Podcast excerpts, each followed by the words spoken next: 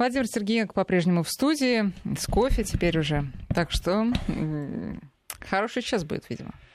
Ну, давайте так, Катя. И первый час был неплохой, судя по активности ленте и по географии, откуда только к нам не приходят сообщения. Россия, Европа, Канада. Мне очень радует, что нашу программу слушают на Украине, честное слово. Потому что в Германии слушают, я знаю, даже те, кто по-русски не говорят иногда и не понимают, иногда слушают Вести. Иногда даже смотрят Вести ФМ эм Еврозону, мою программу. Э, из принципиальных вот таких соображений, знаете, там рейтинги поднять в интернете на просмотры. А если серьезно, то, конечно, тема балкона, я думаю, себя исчерпала. Можно ли и нужно ли загорать нагишом, э, жарить шашлыки. Хочу сказать простую вещь, что немцы, они, знаете, вот и в Африке немцы. Там же есть, знаете, страна, в которой очень много немцев. Так вот, у них, э, у немцев, прописано, сколько раз в году можно на балконе жарить шашлыки. У немцев прописано. Да. Так. И, и здесь все очень просто. Например, в Мюнхене разрешено, это судебное решение, не просто так, пять раз в году э, жарить шашлыки на балконе. В Бонне шесть раз.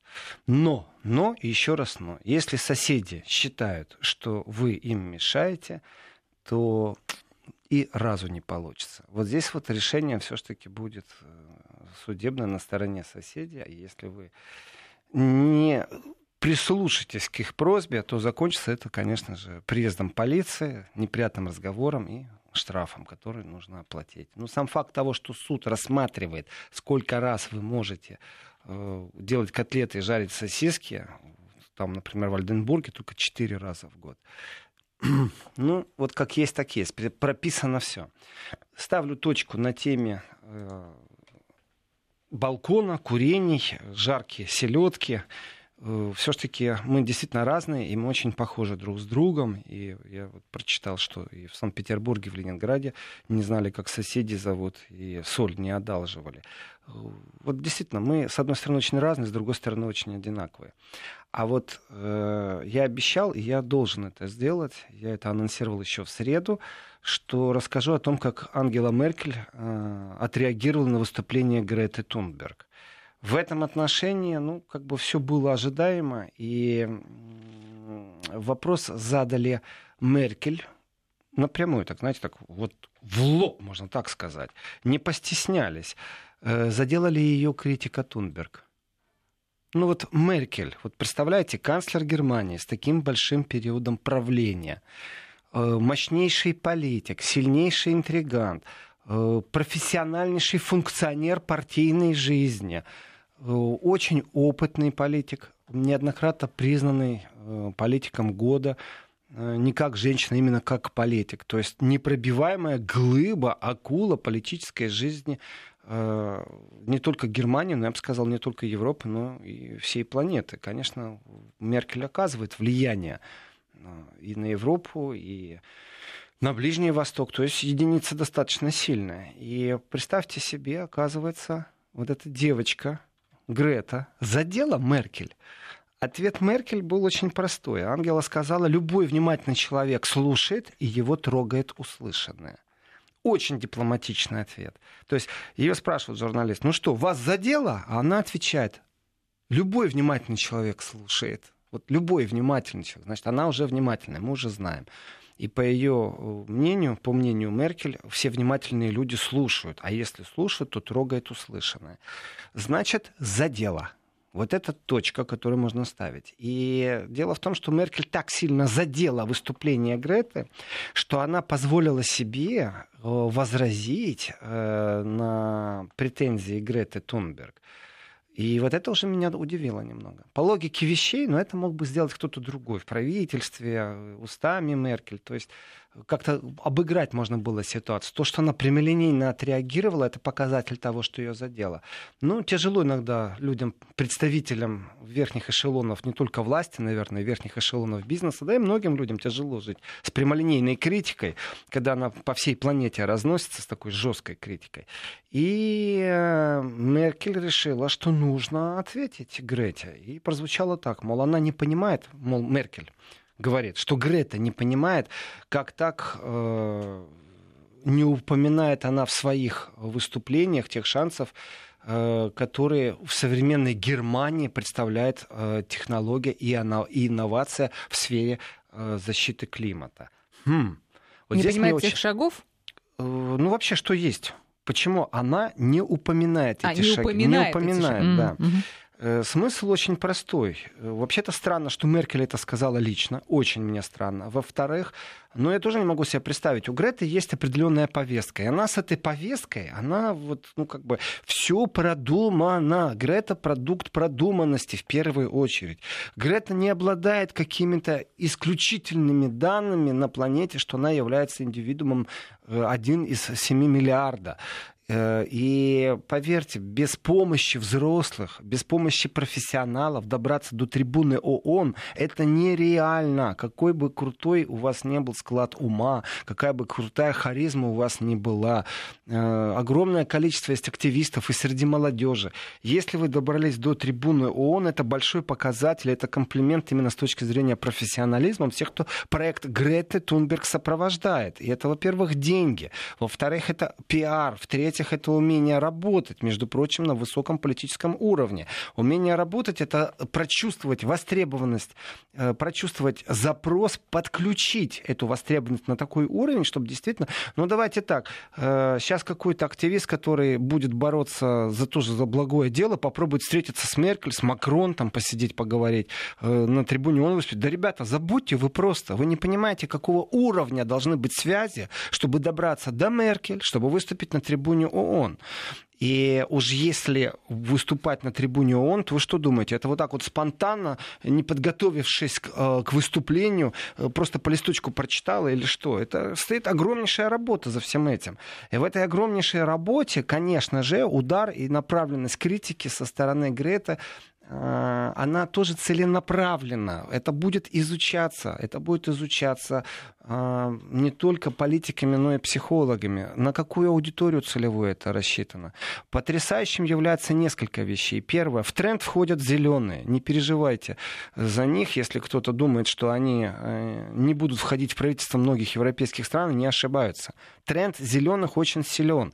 Другое дело, что не надо бегать на короткие политические дистанции. Существуют длинные дистанции на 5 лет, на 10, когда формируется мышление, когда формируется философия когда отказываются от э, ношения э, одежды из животных, например, из кожаных изделий, а также отказываются от производства сумок из кожи и такие мировые тренды, самые дорогие законодатели моды, э, женская моды сумок, вдруг отказываются от кожи. Вопрос, ах, как нам жаль животных, ах, как это не по-человечески. А из чего вы делаете? Вы делаете из нефти, вы делаете из растений, из химической продукции какой-то.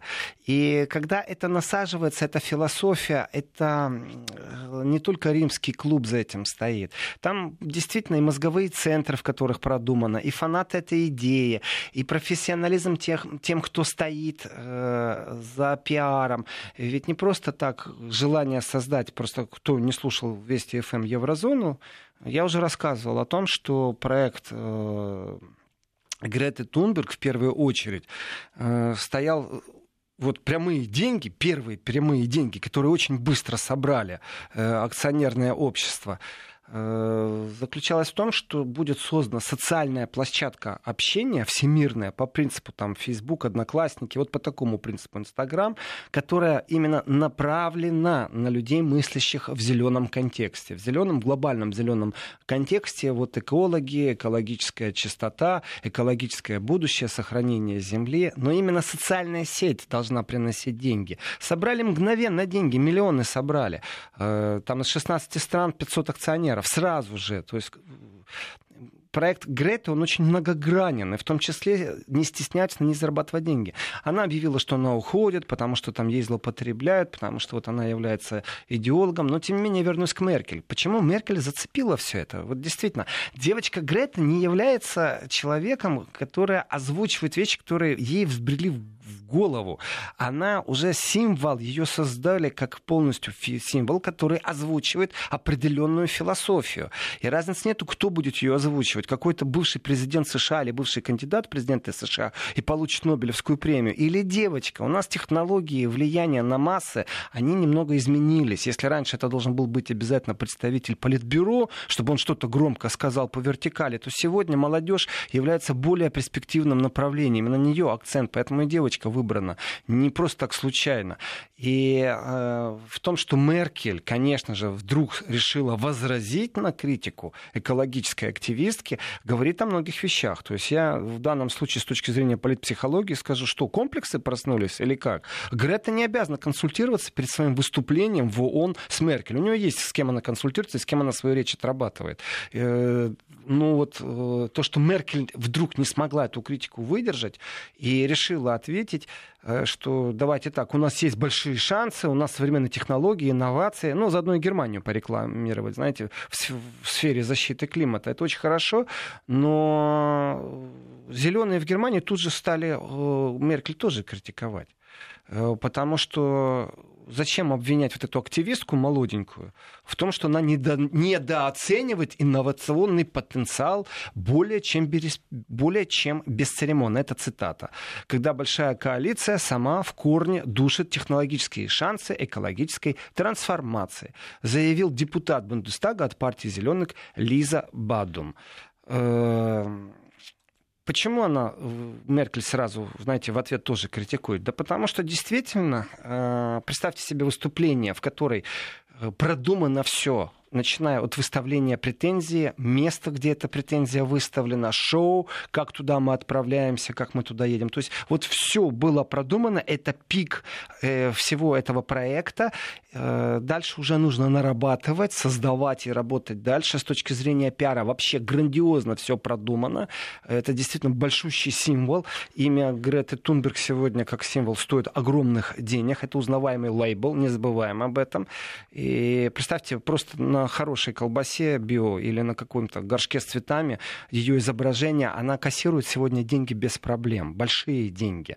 Э, и в этом отношении я себе представляю, вот Грета стоит вся такая на трибуне ООН и говорит, а, кстати, я забыла сказать, есть пару хороших предложений инновационных в Германии, как правильно экология. Обратите внимание на Германию, на их ученых и на Ангелу. Ну что за бред? Ну вот как Меркель могла вот так вот промахнуться в своем высказывании и дать такую легкую критику. Есть только одно объяснение. Мы первый раз увидели, как можно Меркель зацепить. Как можно ее зацепить, мы знаем из кулуаров. Например, как она себя вела э, в случае с э, Януковичем, когда он отказался вдруг вступить в ассоциацию, ну, в Евросоюз тогда. Время решил он выиграть, как она себя вела. Но это же кулуарная информация. Э, мему- мемуарно еще ее нету. А вот чтобы Меркель публично не удержалась, это я наблюдаю первый раз. Э, слабинку нужно изучить, куда можно бить Меркель, чтобы она опять зашаталась, потому что я видел, э, как ей ставила претензию э, бывшая глава по бюджету Бундестага, прям э, в Бундестаге задавала вопросы, и Меркель аж тоже зашиталась, можно это описать состояние, как зашиталась от своей политической незыблемости.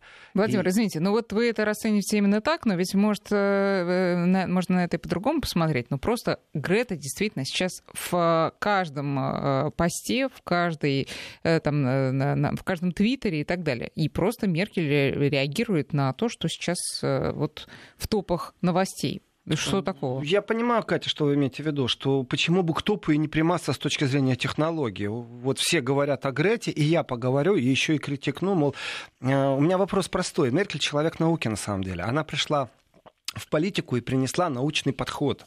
Не забываем, что Меркель профессиональный человек из науки изначально. И она неоднократно подчеркивала, что научный подход, он является системным подходом. Ну, чтобы объяснить, это э, все очень просто. Э, прежде чем э, лекарство дойдет до широкого потребителя, его тестируют в маленьких дозах, понимаете, там на приматах, а потом ну, на добровольцах, только потом оно выходит уже в широкий э, доступ. И это научный подход, это системный подход. Вот Меркель за такие подходы, в том числе с точки зрения ведения анализа ее карьеры, как она делает, она действительно зачастую проверяет где-то в маленьком пространстве, то ли политический ландшафт, ну именно вот закрытое какое-то пространство, то ли это партийный ландшафт. И после этого уже расширение происходит. То есть вот так сразу бам, и на всех Меркель никогда не выходит. И требовать от 16-летней э, девочки, чтобы она продумала в том числе и инновации, похвалила Германию, ну это бред. Вы предполагаете, что она просто ну, на волне гребня реагирует на этот информационный гребень волны. И э, я не согласен с этим, потому что Э, Меркель прекрасно может это любое свое заявление сделать через своих спикеров, как угодно, и дать критику. Это действительно, я вижу здесь личностное восприятие, э, зацепило ее одним словом. Соответственно, э, какие бы там правозащитные или неправозащитные организации сейчас не бегали за девочкой, да, Катя? Э, Владимир, я просто должна сейчас, Что-то к сожалению, случилось? да, к сожалению, случилось. Э, Марк Захаров умер, вот только что сообщает информагентство. 85 лет. Наш Марк, наш Захаров. Да, художественный руководитель театра Ленком.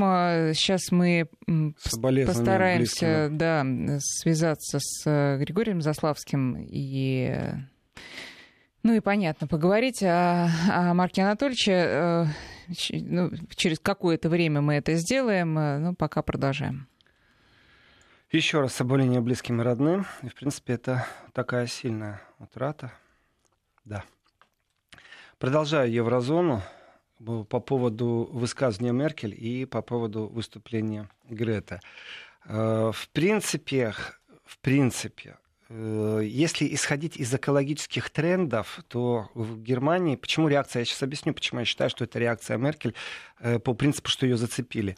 В Германии Меркель ставит в претензию, что философия экологического вот такого насильного внедрения новых технологий убивает германскую экономику. Э, что и так достаточно сильна нагрузка на налоги, на налогоплательщиков, еще повышение тех налогов, что это безумно сильно, и этим очень многие недовольны.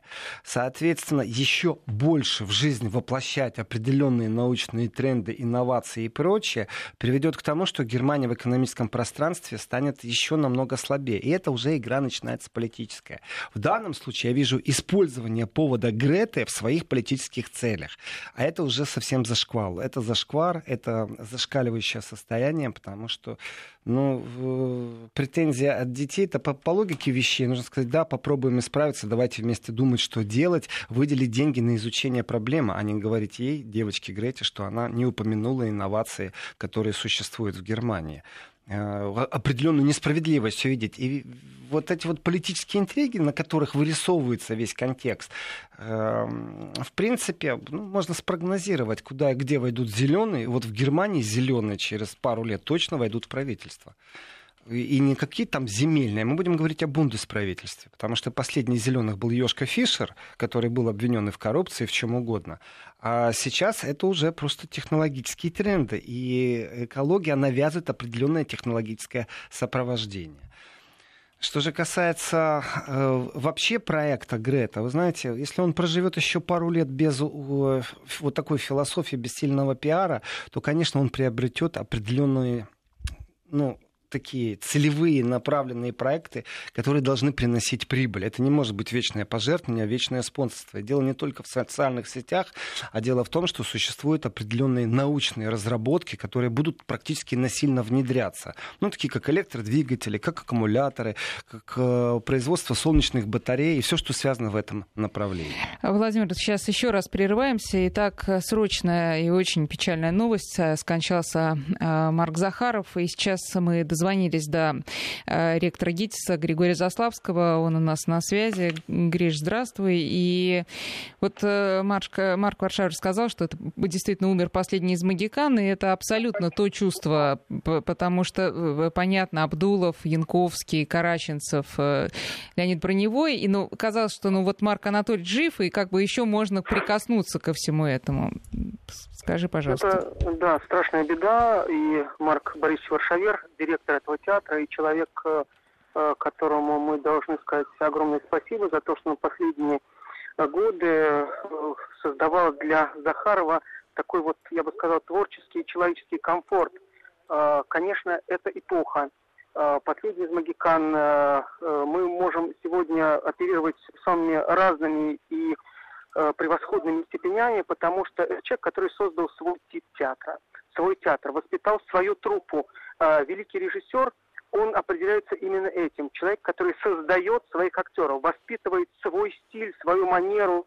И, конечно же, когда вот ты приходишь сегодня на спектакль «Юнона и Авось», поставленный четверть с лишним века тому назад, и ты понимаешь, да, это поставлено уже не сегодня, не вчера, но в нем расставлены такие фантастические режиссерские кнопки, что и сегодня, там, где Захаров захотел, мы смеемся, там, где Захаров захотел, мы плачем это то, на что способен редчайший режиссер. И в этом смысле, конечно, мы э, сегодня потеряли выдающегося представителя советского и российского э, театра, русского театра, потому что это легендарные спектакли. Режиссер, поставивший хотя бы один легендарный спектакль, уже входит в историю. Захаров поставил таких спектаклей немало. Это человек, э, поставивший любимые фильмы, поставить великий фильм – великий спектакль может э, не каждый, но поставить любимый спектакль или любимый фильм удается вообще совсем немногим. А мы часто в жизни говорим фразами э, Григория Горина, постоянного соавтора на протяжении многих лет Марка Захарова, но произнесенные актерами под его режиссерским руководством. И это тоже понимаем, что это целая эпоха, целая манера, которую мы когда-то называли манерой э, фиги в кармане, чего-то еще, но он был непревзойденным мастером вот этой вот самой э, знаменитой э, традиции советского театра и великого театра, потому что э, он умел все эти вещи сказать таким образом, чтобы это прошло все препоны и все барьеры советской цензуры. И люди приходили в этот театр за не только выдающимися спектаклями, но еще и за глотком какого-то свободного или полусвободного слова. Это то время, когда поэт в России был больше, чем поэт, а театр больше, чем театр. Это избитая уже цитата э, из стихотворения Евгения Евтушенко, старшего э, ровесника и э, старшего шестидесятника. Захаров был младошестидесятником. И, конечно, вот то, что ему там 80, 85, казалось, и всегда хочется, чтобы такие люди были вечными, чтобы они вечно преподавали в ГИТИСе, а Захара выпустил не одно поколение. И, конечно же, сегодня, э, говоря об этом, мы понимаем, что э, мы прощаемся с одним из э, столпов, одним из титанов и театра, и кино, и культуры. Потому что мы понимаем, что когда нам нужно было э, получить э, какой-то комментарий по любому вопросу, мы, журналисты, кому звоним? Табакову и Захарову люди, которые никогда не меняли номер своего мобильного телефона, у них никогда не было никаких агентов, и э, всегда мы обращались к ним напрямую. То есть это еще и такая вот человеческая потеря, трагическая. Спасибо. Ректор ГИТИСа Григорий Заславский э, вспоминал Марка Анатольевича Захарова. Марк Анатольевич скончался сегодня, ему было 85 лет, а времени прощания и похорон пока не сообщается. 12.34. Возвращаемся к разговору с Владимиром Сергеенко и к разговору о Грете Тунберг. Тут э, вопрос интересный от из, из Омской области. Владимир, как вы оцениваете фотографию Греты на обложке Тайма? А кто не видел, действительно мощная фотография. Грета там представит в образе Гитлера, а просто-напросто ее сфотографировали с микрофоном таким черненьким, который как раз располагается примерно там, где у Гитлера были усы. И вот, э, ну, понятен намек, что такие такие активисты э, иногда далеко заходит, и, может быть, слишком далеко. Как вы считаете, Владимир, это тот случай? Я изначально хочу по поводу этой фотографии сказать. У меня в соцсетях эта фотография есть. Дело в том, что я потратил несколько, э, ну, вечеров, наверное, в поисках подтверждения этой фотографии где... Фото... Сидела ли она так или, не, или ей приделали да, этот микрофон? Да. Нет, не в том, что сидела она так или не сидела она так. Дело в том, что микрофон можно действительно э, использовать как накладные усы, которые совпадают с усами Гитлера, вынести это на обложку Time, как обложка Гитлера когда-то была. И в этом отношении э, я допускаю мысль, что можно было в таком ракурсе это сделать, то есть не накладная так. фотошопа. Меня интересует другое. А действительно выходил ли журнал Time с такой mm. обложкой? Так вот, в оригинале на Тайме я не нашел фотографии. И это абсолютная травля, я считаю, девочки, которые не несут ответственности, взрослые, которые ее втянули в этот проект. И злоупотребление востребованностью в этом экологическом движении, созданием искусственно лидера для этого э, движения. То есть вот все, что связано с технологическими аспектами этой страны, повлекло определенное отторжение. И, э, в принципе, это фейк, то, что вы сейчас описали, Катя, насчет фотографии. На обложке Тайма я не нашел. И там есть другая фотография с Гретой, абсолютно нормальная, адекватная, э, без такого э, сопровождения. И дело в том, что есть такое понятие экофашизм, и с точки зрения экофашизма это абсолютно неприятие других идей, кроме экологически каких-то чистых. И когда я стал говорить, что навязана философия отказа, например, от потребления животных производства, от кожи, потому что это негуманно, на самом деле ведет к употреблению э, определенных вещей в другом месте. То есть химическая промышленность и прочее начинает замещать то, что земля-матушка восстанавливает. Растения, животные — это восстанавливаемая часть нашей земли. И вот эта травля, которая началась вокруг девочки, это на самом деле не ее травят, не Грету отравят тех, кто стоит за ней в тени. Потому что понятие вот этой вот экологической нетерпимости, э, которая очень сильно навязывается. Еще раз, это технологическая вещь. Не забывайте, пожалуйста, о том, что если завод какой-то строит машины, которые могут ехать со скоростью 300 км в час или 260. И еще и в этой же стране существуют куски автобана, на которых скорость безлимитна, то есть ты можешь давить на газ сколько ты хочешь, э, вдруг их должны перевести всех на какие-то электродвигатели, ну что я вам могу сказать? Они не готовы оказались к тому, что нужны аккумуляторы, солнечные батареи и прочее. И в этом отношении ярко выражены определенные технологические запросы, которые в том числе навязаны через эту девочку. Ну, в том числе. И в контексте травли, в контексте фейков, которые видны, в контексте эм, знаете, такой разнузданности, то, конечно же, не Грета виновата, а те, кто за ней стоят, конечно же. Один из таких игроков, давайте так, это один из самых успешных пиар-менеджеров, это специалист фондового рынка, Швеции Ингмар Ренцхок.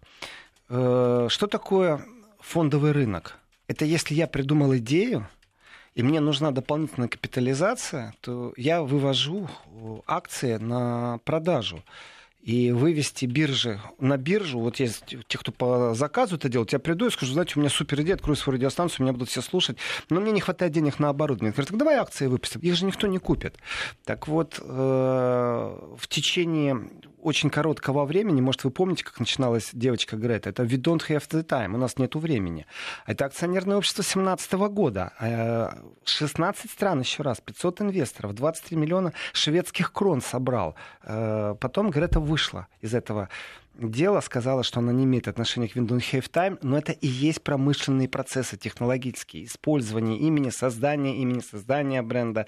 А дальше все, что хотите. Можно покопаться, где штаб-квартира римского клуба. Знаете, вообще все это в, таком, в стиле Цороса на самом-то деле. Создание философии, центров и прочее, прочее. И мне кажется, Грета будет очень долго ездить по разным точкам и лично поддерживать определенные вещи, если выдержит, конечно, эту безумную нагрузку, потому что у нее календарный план расписанный. Она встречается с президентами, она выступает на трибуне ООН. Соответственно, э, просто так, вот, знаете, оставить это на какой-то несогласованный шаг, и куда это приведет, туда это приведет, нет, конечно. В системном подходе мы увидим, конечно же, продолжение, складчивание целого пласта и нового политического ландшафта, нового мышления, которое в голову вбивается. И это достаточно э, прагматично все сделано на плечах этой девочки. Я не знаю, как она выдержит эту нагрузку. Но взрослые, которые за ней стоят, теневые, знаете, еще и Нобелевскую премию ей дадут. Э, то эти взрослые абсолютно злоупотребляют. Я так скажу, в принципе, нужно подавать в суд на тех, кто злоупотребляет. Она еще несовершеннолетняя. В суд на тех, кто злоупотребляет, это не шутка, это тоже, что тех, кто интересуется э, ситуацией с Гретой, вот не только этот журнал с усами Гитлера, это фейк, еще и э, фейк то, что подали Э, в органы опеки по месту ее прописки э, на основании ее речи вон, что у нее несчастливое детство, что не украли детство, что тоже органы опеки должны разбираться. Это тоже фейк пока что. Да, Екатерина. Владимир, да, я просто хочу сказать, что, конечно, эта тема интересная, безусловно, и уже неделю она да, на слуху, и все об этом говорят, но вот в данную минуту, честно говоря, я просто вам да, свои ощущения скажу, ничего, ни о чем, э, кроме как о Марке Анатольевиче Захарове э, как-то думать не получается, и мы все-таки давайте сейчас будем э, говорить об этом. Я напомню, дорогие друзья, сегодня Марк Анатольевич Захаров скончался, и сейчас у нас э, на связи директор театра Ленком Марк Варшавер. Марк Борисович, здравствуйте. Здравствуйте. Спасибо большое, что вы откликнулись на наш звонок. Вы долгие годы проработали вместе с Марком Анатольевичем. Э, рука об руку. Ну и для начала вопроса никакого нет, просто хочется услышать ваши слова.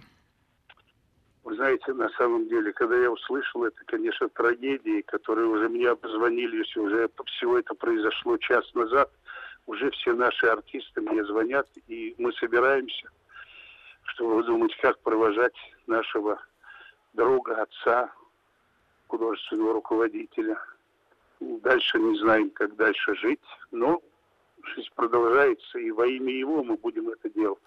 Это был необыкновенный человек и человеческого необыкновенного характера, и талантливейший режиссер. Я думаю, это последний из магикан, который ушел из режиссерского корпуса. Понимаете, сложно мне сейчас произносить любые слова – потому что потеря настолько велика, что Марк Борисович, знаем, как а, быть. Да, последние э, спектакли э, Марка Анатольевича, вот можете рассказать о них? Ну, что рассказать, конечно, Фольстав, э, который он поставил, безусловно, и принц Уэльский, Фольстав и принц Уэльский, это, конечно, необыкновенный спектакль. Когда я посмотрел, я сейчас скажу от своего имени, Э, я сказал, Марк Анатольевич, это не человек 85-летний поставил, а человек, которому 40 лет по мозгам. Как он написал, какой сценарий потрясающий, какая пьеса. Все это он писал. Он 17 раз переписывал это дело. И поставил необыкновенный спектакль. 85 лет. А ощущение, что ему 40. Поэтому он ушел, конечно, из жизни очень рано. Он мог еще многое и многое сделать. Марк спектакль, который да. он вот сейчас не доделал, осталось, кстати, совсем немного. Это «Капкан» по произведениям Сорокина. И сам он проделал необыкновенную документальную работу. Он много поднял документов времена Сталина, понимаете. Поэтому мы не знаем, как дальше нам быть. Вот мы в три встречаемся с нашими народными артистами, чтобы обсудить вопросы, как дальше решить. Спасибо вам. Да, спасибо, спасибо Марк Борисович, за то, что спасибо. уделили нам время. Э, э, Марк Варшавер, директор театра Ленком у нас э, был в прямом эфире. Сейчас Э, мы, естественно, будем продолжать и связываться с теми, кто работал вместе с Марком Анатольевичем, э, чтобы услышать их э, воспоминания. Ну вот какие-то цитаты тоже мы сейчас ищем Марка Анатольевича, в том числе сказал он однажды, что подражать великим артистам можно, потому что они никогда не разменивались, но вот самому Марку Анатольевичу всегда хотелось подражать, и уж это-то как раз почетно, я думаю. Владимир, э, может быть, у вас какие-то воспоминания, ваш любимый фильм или ваш любимый спектакль э, Марка Захарова? Я знаю точно. Тяжело эфир вести, конечно, в, этом, в этот момент. Но я знаю точно, например, что фильм «Убить дракона» э, был создан совместно производство СССР, Федеративная Республика Германия. Это я знаю точно. И ведь первые спектакли «Убить дракона», они же не проходили цензурно, их сняли в принципе, там менялся определенные цитаты, контексты насчет любимого фильма. Понимаете, ну на форме любви все же выросли. Ну давайте так, на форме, это же народный фильм. Давайте сейчас действительно не о политике, давайте сейчас о Захарове. И есть понятие народной любви, и то, с чем ты растешь, ну, действительно, по пальцам можно посчитать те вещи, которые с нами есть и которые с нами остаются.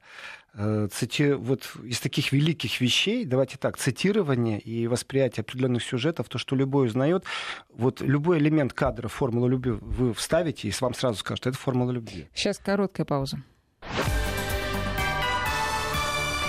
Вести ФМ. Но вообще все, что, мне кажется, составляет наш э, какой-то нравственный код, это вот все вот в фир- фильмах и в спектаклях э, Марка Захарова. Мы можем и самого э, запись голоса Марка Анатольевича послушать. Давайте вот несколько просто кусочков из его интервью. Я стараюсь подражать великим артистам, которые не разменивали себя на шутки, а концентрировали всю энергию на последующий выход на сцену или на съемочную площадку. Кстати говоря, что касается подражания и того, что сказала Марк Борисович Варшавер, вот э, э, ощущение было от него как от молодого человека. Я буквально недавно случайно попала в, э, по телевизору на его интервью, где он сидел в студии, и ну, не было действительно ощущения, что человеку 85 лет. Именно по манере поведения. И, и, кстати, не было ощущения, что это человек, у которого за плечами вот все, что он сделал. Никакого снобизма, никакого э, пафоса. В этом смысле, конечно, Марк Анатольевич всегда останется и оставался всегда каким-то нравственным ориентиром вот настоящего интеллигента и при этом очень глубокого человека. Давайте еще а, один кусочек интервью. Очень рано понял, что все-таки там, ну, для каких-то знатоков и гурманов понятно, что режиссер это человек, который, в общем, формирует и строит театр, но для обыкновенного зрителя, конечно, важнее артист. И я помню с Валентином Николаевичем Плутчиком, который очень много сделал для меня в жизни и пригласил в театр. Он очень расстраивался, когда кто-то покупал автомобиль из артистов. И я это запомнил, что надо к артистам понимать, что все-таки они главные, они. Да, ну и, э, естественно, какие еще фильмы Владимир вспоминается? «12 стульев», естественно, это на чем вообще все, все детство, например, мое прошло, вот э, этот фильм. И э, что еще вспомнить? «Обыкновенное чудо». Конечно, «Обыкновенное, «Обыкновенное чудо». чудо да. больше 40 лет все-таки фильму «Обыкновенное чудо». И точно так же с точки зрения цитируемости и узнаваемости э, цитаты используются. А по поводу узнаваемости, еще раз, любой элемент фильма вы включаете, вы сразу знаете, что это такое. И э, это и есть признак народности, на самом деле. Когда уходит что-то с нами, э, вот это, с одной стороны, такие личные трагедии, кто близко знает человека. А когда ты чувствуешь, что уходит целая эпоха, и ничего подобного нет, что вот так вот цепляет, что действительно остается. Ведь не надоедало же ну, не надоедало. Да и никогда не надоест, У нас не так много. Знаете, там «Любовь и голуби» народные, у нас «Формула любви» народная. К сожалению, вот вы меня спросили насчет моего любимого фильма «Убить дракон». Почему-то не, ну, не такое народное. Конечно, связь Захарова с Янковским и Янковский у него был задействован очень много. Это тоже такое, знаете, еще, еще, еще помнится все это. И в этом отношении, опять же, эпоха уходящая, она чем печальна? Вот смотришь в будущее, и есть определенные вещи, которые сам себя спрашиваешь, а будет что-то подобное? Uh-huh. И такая легкая растерянность. Дело не в том, что там я, я не киновед, я не театраловед, но в театры хожу, в кино смотрю. И в этом отношении вот то, что мне предлагает сегодняшний мир, я очень часто говорю, спасибо, не надо. Спасибо, мне это не надо. Есть, я не хочу сейчас фамилии называть, есть режиссеры, которым, знаете, предложили работу в Берлине сейчас. Я говорю, спасибо, не надо. Мне неинтересно даже тот запрос, который там есть и какой формируется, это не народное, это смесь коммерции, спекуляции, чего угодно. И вот сейчас же было в эфире слова сказаны, это очень правильные слова. Если он хотел, чтобы мы смеялись, то мы смеялись. Если мы хотели, если он хотел, чтобы мы плакали, значит, мы плакали. Это же насколько тонко нужно знать сущность человека. Тут я могу сказать, что действительно, вот, э, слушайте, э, всякий раз, когда уходит из жизни известный очень артист или режиссер, говорят, ушла эпоха. Но вот в данном случае, мне кажется, это особенно точно, потому что вот Марк Антонович, его уход, он подводит черту под вот всей той э, линкомовской, семьей, которую, ну, может быть, небольшие любители театра знают все равно по кино и по этим знаменитым фильмам, все, вот э, точка здесь поставлена, но э, мне кажется, что его фильмы, они всегда будут актуальны. Вот они, вот уже э, новое поколение, которые не жили в Советском Союзе, не чувствуют вот этой вот специфики и не очень понимает актуальность, которую эти фильмы имели в то время, а, они все равно их будут смотреть и находить в сегодняшнем дне э, ну, все те же самые э, вещи, к которым отсылал, над которыми смеялся а, Марк Захаров и его артисты, потому что всегда все, ну, все это вот вы говорите, повторяется кстати, насчет эпохи, что всегда говорят, эпоха уходит. Э, может, так оно и есть. Может, это и правда, что эпоха уходит, придет другая эпоха. И, ну, для, наверное, тех, кто близко, это, конечно, чувство сиротства. Они осиротели сегодня. А для тех, э, кто просто воспитан или помнит, знаете, у нас тоже, к сожалению, назовите мне современный фильм, который расхватали на цитирование, который с полукадра узнается. Я, я буду затрудняться. Есть, конечно, такие фильмы, но это редкие случаи. И еще не забываем такую вещь, знаете, есть коммерция, а есть вот наша духовная составная, и в этой духовной составной, конечно же, не так много людей оставляют след. И ну, я не знаю, почему вот с «Убить драконом» так не получилось, что он стал абсолютно народным. Конечно же, все больше помнят комедийные «Формулы любви» и «Обыкновенное чудо». Ну, еще и тот самый Мюнхгаузен. Да, и наши слушатели, кстати, пишут, друзья, вы тоже можете а, присылать свои любимые фильмы, любимые цитаты Марка Захарова, ну, цитаты из фильмов, да, и мы тоже с вашей помощью будем тоже вспоминать об этом, безусловно. Владимир, а есть, э, ну, скажем, в Германии э, какие-то режиссеры, ну, вот а, которые бы пользовались таким уважением именно поколений а, театральные режиссеры?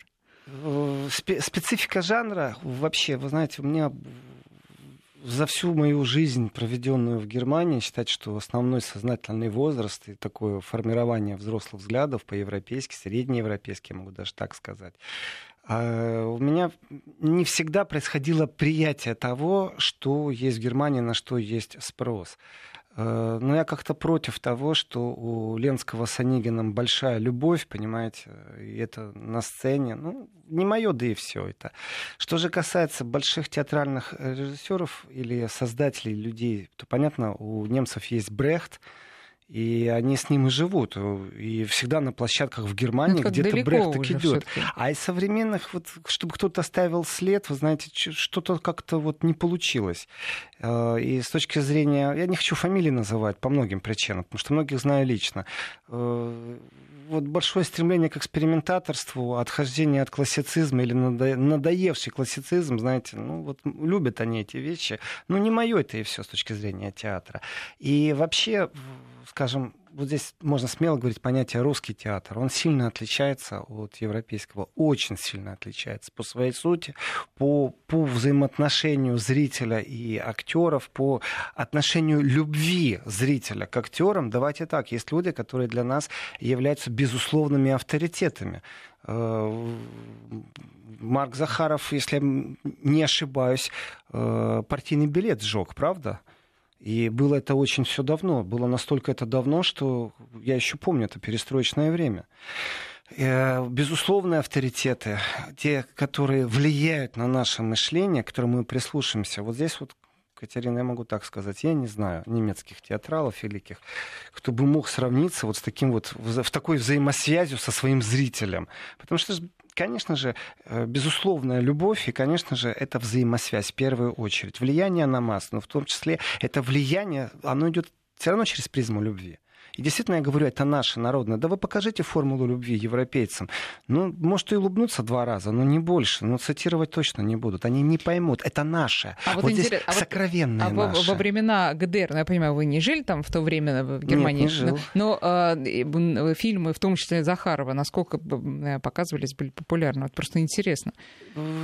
Я уверен, показываться показывалось все, что Советский Союз производил, конечно же, и переводилось, но я уже посмотрел насчет переводов. Нет, нету определенного света следа Захарова. Здесь э, я, вы знаете, хочу сказать такую фразу замечательную. Как-то мой очень близкий друг Андрей Георгиевич Битов сказал, покойный, что у нас нет ничего патриотичнее нашего языка русского языка. Это самое патриотичное, что у нас есть. Ну, писатель, понятное дело. Но у нас есть еще одна вещь. Вы знаете, у нас действительно есть взаимосвязь с людьми, которые влияют на нас посредством театрального и киноискусства. И здесь у нас тоже какая-то эта связь особая. Э, легкость жанра, а также задеть вот эти вот народные чувства, я бы не хотел, чтобы это где-то в Германии пользовалось популярностью. Это мое, это родное. Хоть я там и живу, но это мое родное русское. Я готов с этим делиться, если это признают как что-то великое, духовное. И в этом отношении, конечно, Захаров, безусловно, оставил след, очень мощный след. Э, сравнить с ним, но опять же, без того, чтобы вникать в критику, а вот относиться как к человеку. Я могу не разбираться в театре, но я могу любить то, что он оставил. Я буду это любить.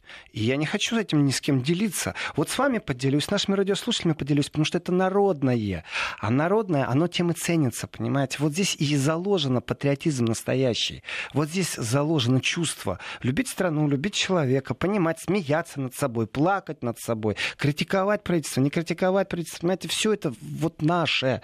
И в этом отношении, ну, не надо, чтобы там немцы, французы это понимали. И пьесу Шварца можно 10 раз поставить, и 12 стульев же ставили огромное количество раз. Экранизация 12 стульев на разный вариант, она вроде бы номер один на всей планете, ну, кроме библейских сюжетов. Э, потому что там по-разному уже есть, э, и Остап Бендер это женщина, уже много что было. Но ведь как он поставил? Он поставил это не так, чтобы смотрел немец и смеялся, а чтобы мы смотрели, сопереживали и помнили это. И кому... И... Кобыла невеста, конечно же. Я сейчас цитат вытащу огромное количество. Так что вот да. наше народное не буду я сравнивать с тем, как это воспринимается где-то там. Итак, друзья, еще раз, кто только что к нам присоединился. Сегодня скончался Марк Захаров, ему было 85 лет. Пока не решено еще, э, где и когда состоится прощание. Ну а сегодня мы в течение всего дня будем вспоминать Марка Анатольевича.